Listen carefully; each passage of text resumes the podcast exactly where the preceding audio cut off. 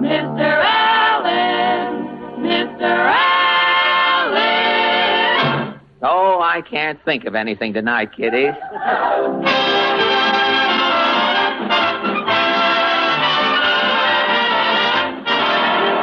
The makers of Bluebonnet Margarine and Tenderleaf Tea present The Fred Allen Show with Fred's guests Orson Welles, Portland Hopper, Minerva Pyers as Mrs. Nussbaum, Alan Reed as Falstaff Openshaw, Parker Fenley as Titus Moody, the DeMarco sisters, and Al Goodman and his orchestra. And until I show up as Senator Claghorn, my name is Kenny Delmar.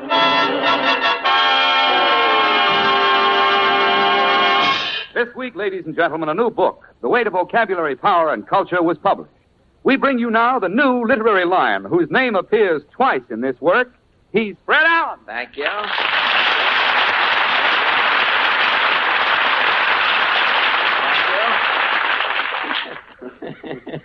I'm laughing already at last week's show. Now, thank you. Thank you, and good evening, and good evening, ladies and gentlemen. And Kenny, I'm, I'm really happy that you mentioned Dr. Funk's new tome, The Way to Vocabulary Power and Culture. You know, I am now a part time intellectual. If you ever pass Brentano's, look up. I may be in the window. Well, have you uh, have you noticed any difference since your name was mentioned in Dr. Funk's book? Well, yes, Kenny, I'm the talk of the literary set in subdued voices for the nonce.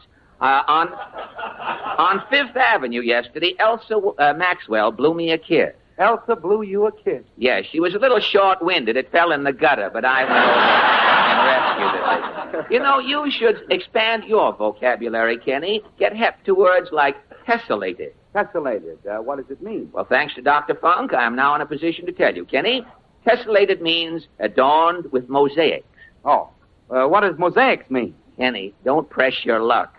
I'm only up, I'm only up to page 12 myself. When I get up to the mosaics, you'll hear from me by phone. Don't let me go on. I mean, Mr. Allen!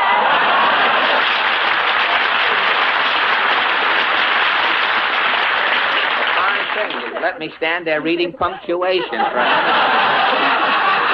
What is, uh, what is new? What, what's new, Portland? Mama said your name is in Dr. Funk's new vocabulary book. That is correct. And I would like to add at this time that Mr. Jack Benny's name does not appear in the book.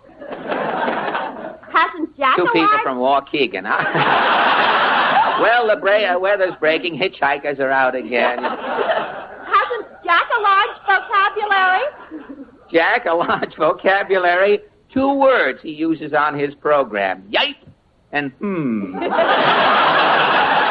you know, Benny takes spelling lessons from Red Skelton. I think Jack is pretty smart. Smart. He's always teaching Phil Harris new words. Phil Harris. Phil Harris is the moron's messiah. and he is still smarter than Mr. Benny. You know, when Benny finished grammar school, he was so old, instead of a diploma, they gave him a pension.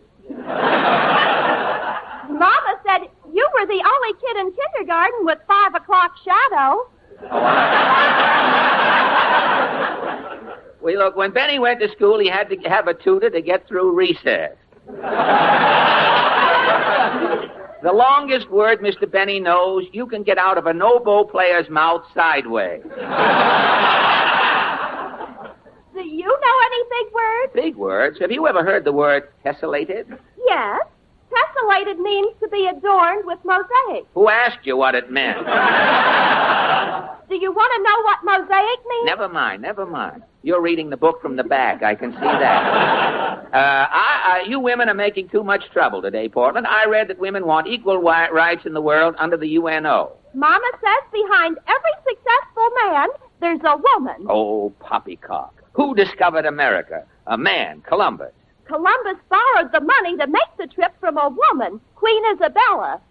Who was the first mayor? Well, she's been dead a long time. Nobody knows the. Who was the first mayor to have his own radio program? A man, Mayor LaGuardia. How did how did he reach the microphone? How? His wife put him up to it.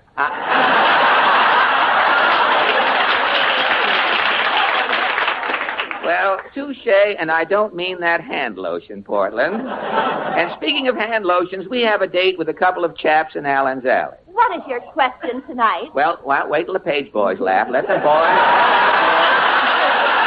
My question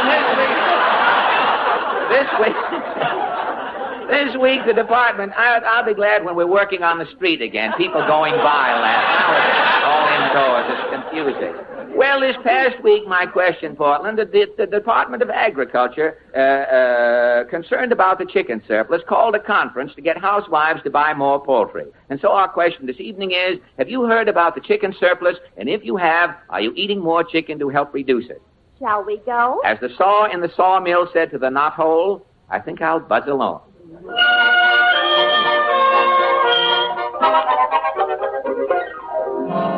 Ah, it's good to get back to Allen's Alley, Portland. Well, I guess the senators just finished dinner. There's a big catfish head on the lawn. See the flies? well, let's uh, let's knock.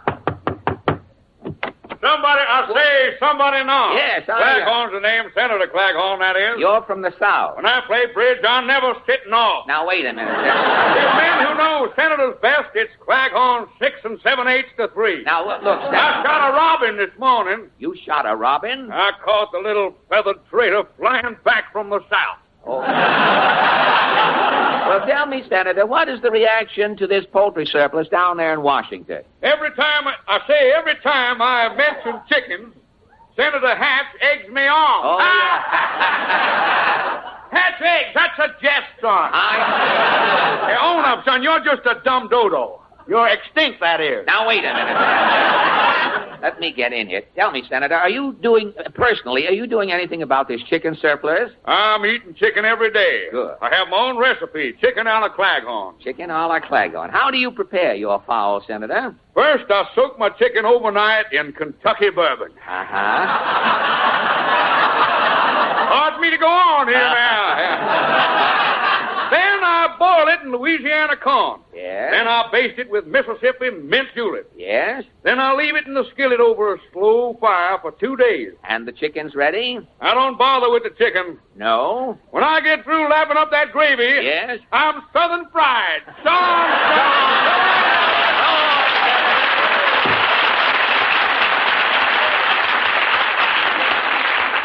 Well, the senator certainly knows his uh, culinary uh, stuff. Well, let's see if Mr. Moody is here. Howdy, Bob. you look a little tired, Mr. Moody. Yeah, I had shut up all night in the pig pen. Oh, really? One of my pigs had ptomaine. Oh. Well, how could a pig get ptomaine? I don't know. Must have had a piece of tainted swill or something. oh! Oh, is something wrong? Yeah, I got the rheumatism in both arms.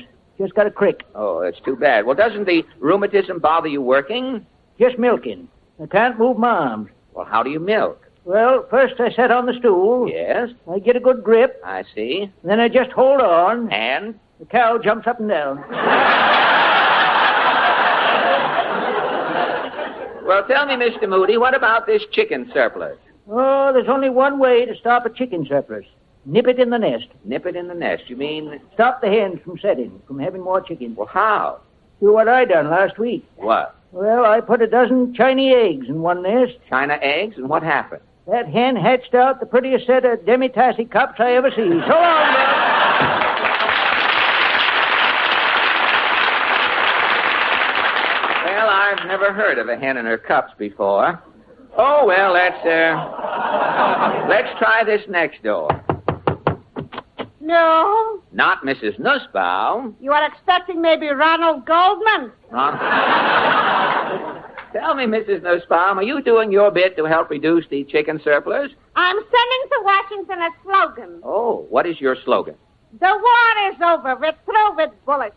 Now is the time. Start cooking pullets. Very good. Excellent. Are you, uh, uh, beside the slogan, are you using poultry at home? For every meal in mine house, I'm serving chicken. No kidding. For breakfast, I'm making Wheaties. Uh-huh. Concealed in the Wheaties is chicken gizzards. Chicken gizzard. You have coffee, too? Oh, instead coffee, I'm serving piping hot a cup of chicken fat. Oh, yum, yum. For lunch, I'm cooking chicken Chinese style. Chinese chicken? This is egg foo young. Uh huh. Instead of the foo, I'm putting in chicken giblets. Oh, instead of the foo. Well, that should improve the taste. And you serve it uh, Chinese style with chopsticks? No, but drumsticks. Oh, with drumsticks. What is for dinner? Roast chicken stuffed. Stuff, huh? Inside the roast chicken is a boiled chicken. Oh. After dinner is coming chicken coffee. Well, what is chicken coffee? Instead of sugar, Uh huh. in the coffee I'm dropping two lumps of white meat. Well, chicken three times a day isn't your husband complaining? Complaining? Pierre is wanting even more chicken. Well, how do you know? Yesterday I'm catching him with two blondes. Then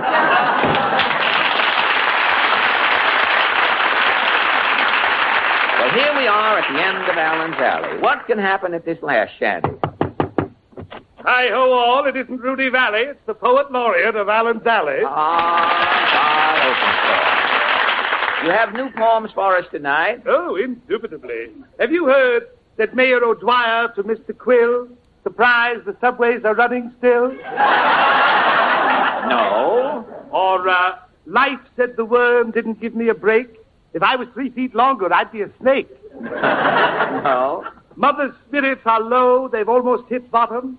She knows Gable is back and Gotham is Gotham. Now, this is the straw that sent the camel to the osteopath. Tonight we are discussing. Tonight we are discussing the chicken surplus. I know. I have prepared a poem. And what is your chicken surplus quatrain called? in rebuttal, In rebuttal, how does it go? The rooster flew to the hen house roof and crowed to the world at large his message conceived in rebuttal to the chicken surplus charge. We give up our lives, crowed the rooster, and I speak for each chicken and hen who has died and been fried through the ages to grace the tables of men. Today you proclaim there's a surplus, yet to death you continue to doom us. Your cold storage warehouses glutted with fowl, and none, none to consume us. The real reason there's a surplus of poultry is the population has shrunk in New York. So don't go around blaming us chickens. Go take it up with the stork. Thank you, Falstaff. And now from the foul folderol of Falstaff, we turn with pleasure to the Chicory Chick Choir, the five DeMarco sisters, accompanied by Maestro Al Goodman and his surplus symphonist. The DeMarco sing Atlanta G.A.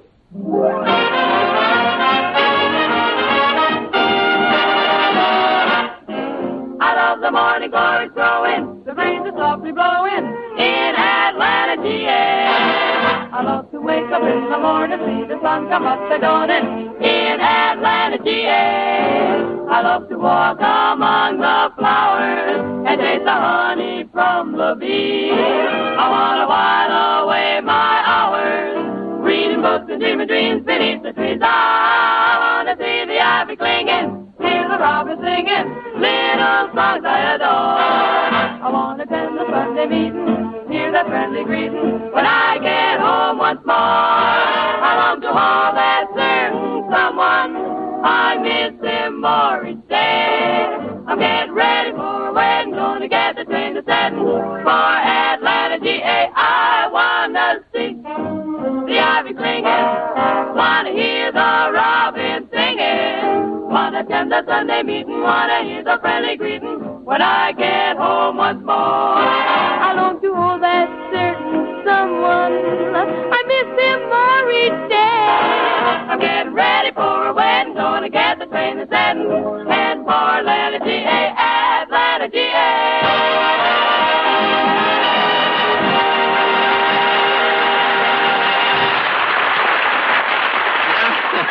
and now a man with some details about a topic. When the topic is food, we all want details, so this is of special interest. How do you like your breakfast toast? Very thin and crispy, thicker and just lightly browned? Whatever kind you favor, it tastes extra good with Bluebonnet. Yes, Bluebonnet, the margarine that gives you flavor, nutrition, economy, all three. Bluebonnet has a delicious flavor. Fresh, delicate, country sweet, and it keeps its delicate, delightful flavor even when half melted on piping hot foods. Bluebonnet margarine is packed with nutrition, too, rich in food energy, rich in vitamin A. As for economy, Bluebonnet saves you real money. It costs so little you can spread it on twice as thick. And boy, you want to. Bluebonnet margarine is the product of the makers of Fleischmann's yeast. That fact alone tells you it must be good.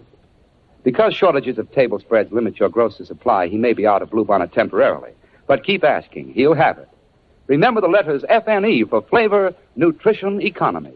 Bluebonnet margarine gives all three flavor, nutrition, economy.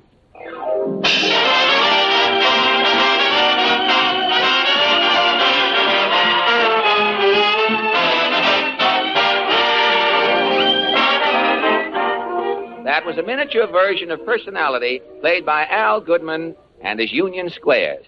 Say, um, say, Portland. Yes? You know, we have to get busy. Our guest tonight is Orson Welles. Is the gold mesh carpet ready? The gold carpet is ready. Yeah. The man from Tiffany's brought the jade microphone. The jade microphone. I told him the turquoise microphone. Gad, the, gad, the preparation we have to make for Orson. Did you rehearse the Orson Welles fanfare? Gosh, I forgot. Mr. Goodman, with that special Orson Welles fanfare, have your men chew on a little sen-sen before they blow their trumpets.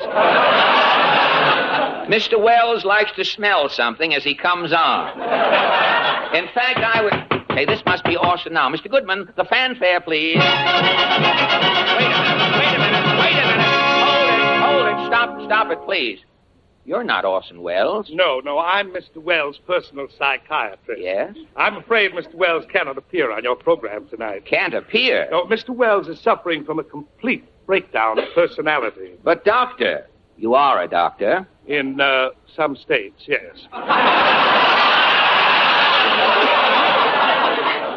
Doctor, you mean the great Orson Welles, the brash, impetuous exhibitionist? Today he is a cringing, beaten milquetoast. Oh, what happened? It was that role he played in his new picture, Tomorrow is Forever. Yes? He appeared as Eric Kessler, a frustrated elderly Dutchman. Yes? It took eight months to make the picture. For eight months, Mr. Wells lived as Eric Kessler. Uh-huh. He still thinks he's Kessler. Very He has Kessler's Dutch dialect. He has Kessler's inferiority complex. Orson Welles with an inferiority complex? I can't believe it, Doctor. You must help him, Mr. Allen.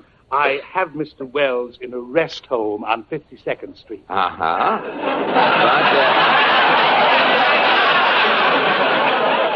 uh... Doctors Leon and Eddie's the place I've seen.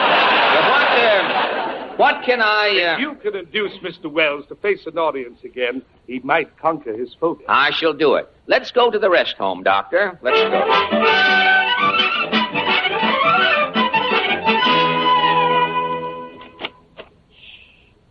This is Mr. Wells' room. But there's no one in here, Doctor. Quiet. Mr. Wells is hiding in the closet again. Be careful, Mr. Allen. If you upset him, this Kessler complex returns. He starts talking Dutch. Good luck, Mr. Allen. Thank you, Doctor. Gad, a pitiful case. Orson Welles hiding in a closet. Orson! Orson! Come out of the closet, Orson! Nobody'll hurt you. Come out, Orson! Ah, the door is opening. Yes, please. Orson Welles!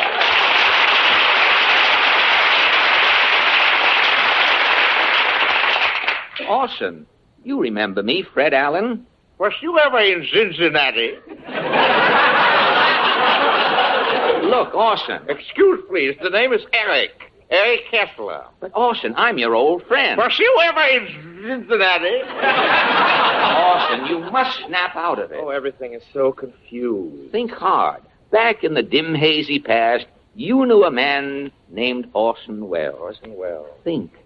Think. Orson Welles. I seem to recall. Orson Welles used to walk down Fifth Avenue with a marmoset riding his arm side saddle. Uh-huh. A fawn prancing by his side, and twenty giant butterflies on silken leashes flew ahead, spelling out the name Orson. I saw Orson Welles one day carrying a cane. It was the hind leg of a gazelle. Orson used to strut into the automat, stand in front of those little windows, and say, Open! Every single window would fly open. Well, listen, Mr. Kessler. That man with the 20 butterflies and the hind leg of the gazelle was you. You were Orson Welles. You're still Orson Welles, star of stage, screen, and radio. Fred, Yes? you left out television. Ah! That's the old Orson, the old blowhard coming back. You mean you mean I'm I'm not Kessler, the weakling? I am Orson Welles, the blowhard? Yes. You have got to convince yourself. Say to yourself, I am Orson Welles. I am Orson Welles. Good, good. Say it again. I am the great Orson Welles. I am the great Orson Welles. Let it ring I out. am the great Orson Welles. You're cured. The old power, the old ego. the old ham is back. now you know who you are. I am Eric Kessler. Orson. Weren't you ever in Cincinnati? Orson, you're slipping. Orson. Oh, it's no use, Fred. It's nice of you to try and help, but now if you'll excuse me, I'll go back into my little old closet. Now, Orson, we we can conquer this complex. If you give one performance in public, your past would return. A long time ago, we did a play together, remember? Oh, yes, it was Les Miserables. Let's do it again. Oh, Fred, I'm frightened. Hmm. Buck up, Orson. All right, if you insist, I'll do the play on one condition. Yes, Orson. You must be the star. You must do all the acting. All the acting, Just all- let me appear for a second, no more. Good. Yeah. If you only speak one line, it will bolster your courage. Now, as we start, you can announce the play. Fred, it means mentioning my own name. I'm afraid. Steel yourself. You must conquer this inferiority complex. You can do it, Orson. Music, Mr. Goodman.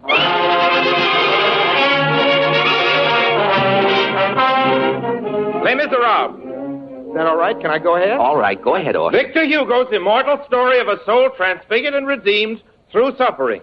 This is an Orson Welles production. Radio version of Les Miserables prepared by. Orson Welles. Directed by. Orson Welles. Starring. Orson Welles. Orson Welles will be assisted. Now, hold it, now, hold it. Wait a minute, wait a minute, wait a minute. Fred, did you hear I said my name? I said my name. And you said it plenty, too. what about my name? Well, I announced you, Fred. The music cut in too quickly. Now watch that music, Mr. Goodman. Orson, you said you wanted me to be the star of the play. Now, if you're going to take all the credit, Orson, Orson. were you ever in Cincinnati? Yeah, he's slipping again. I am Orson- Eric Kessler. No, no, you are Orson Welles. That's right, I am, I am. I'm Orson Welles. Well, What happened? You raised your voice to me, Fred. Remember my condition. Oh, I'm sorry. Orson. well, let's start the play. The play, the play, what play? Les Miserables, you oh, remember? Yes, yes. I am Jean Valjean, the hunted convict. You are Javert, the detective, that merciless minion of the law, always on my trail. You do all the acting. All the acting, I'm the star. You just come on for a second. That's right. Fine, let's go. The first scene is a dingy garret in the slums of Paris. As the Uh-huh. story opens, I, Jean Valjean, am hiding out. I think I have escaped you. Uh-huh. As we first see Jean Valjean, he is soliloquizing.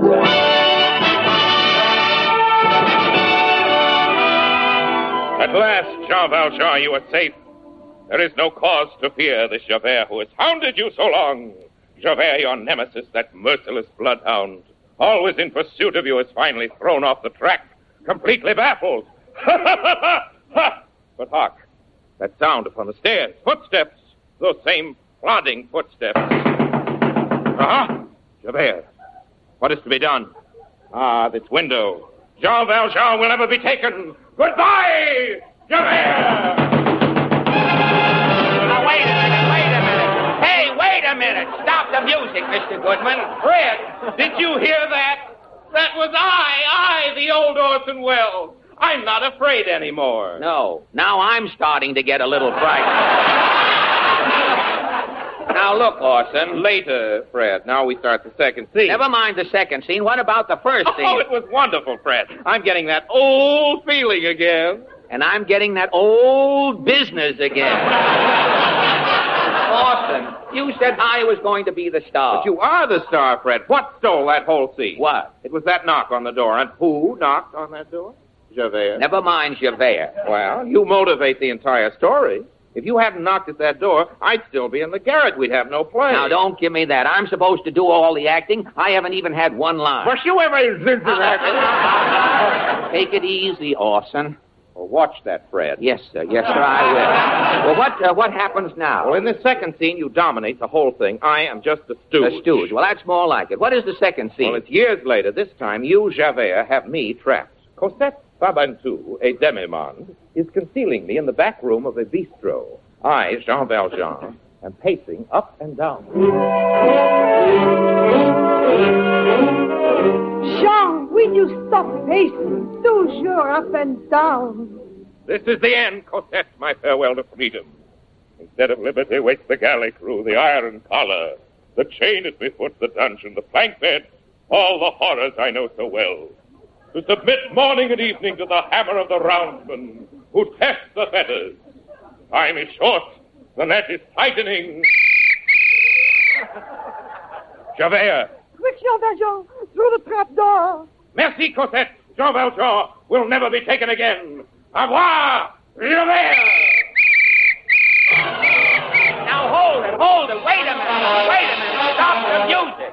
Now look. Now look, Austin. You were magnificent. Never mind that. Stole that scene right out from under my nose. Now look, let me tell you. Gab, that that suspense, man. Austin, please. I, I, have seen Javert played a hundred times. The Theater Guild, Moscow Art Theater, at Grossinger's. Van Johnson has played Javert.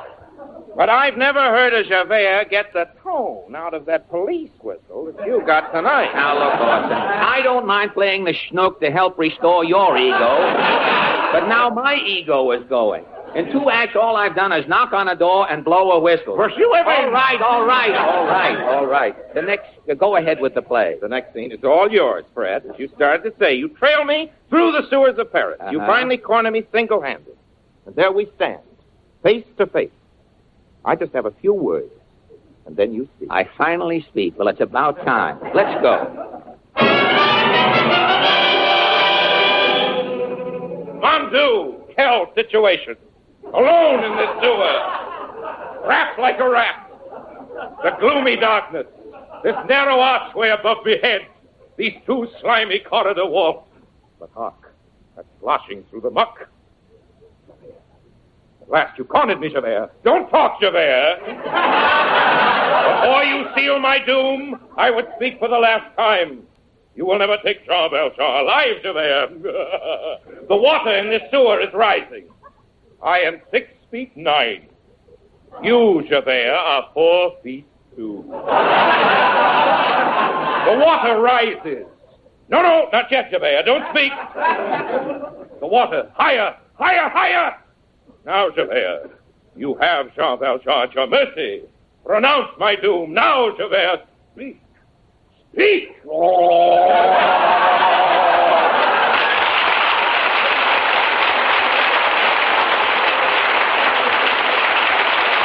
And now, Kenny Delmar. His subject, the American woman. Everybody knows that American women are the most beautiful in the world, the best dressed and most charming, and the best managers, too. Yes, Mrs. America is practical. That's why she buys more tenderleaf tea balls than any other kind. They are so practical in daily use, better in every way. They give you richer, more flavorful tea because they're made with tenderleaf brand tea, famous for its flavor. That finer blend of choice tea leaves is put up in crisp, white individual packets little envelopes made of tasteless filter paper. They're appealing to see, dainty, convenient to handle, and absolutely insoluble in the hottest water. Your tea is filtered crystal clear as it's being made, and it's made in a hurry. When you want a cup of quick comfort, just pop a tender leaf tea ball into a cup, add boiling water, and there you are. So be practical for every good reason. Ask your grocer for tender leaf brand tea ball. Now, before we pack away the tender leaf tea and bluebonnet margarine for tonight, here's a final word from Fred Allen. Was you ever in Cincinnati? Thank you, Eric Kessler. Next week, Eric Kessler's guest will be Carmen Miranda. Good night, dollars.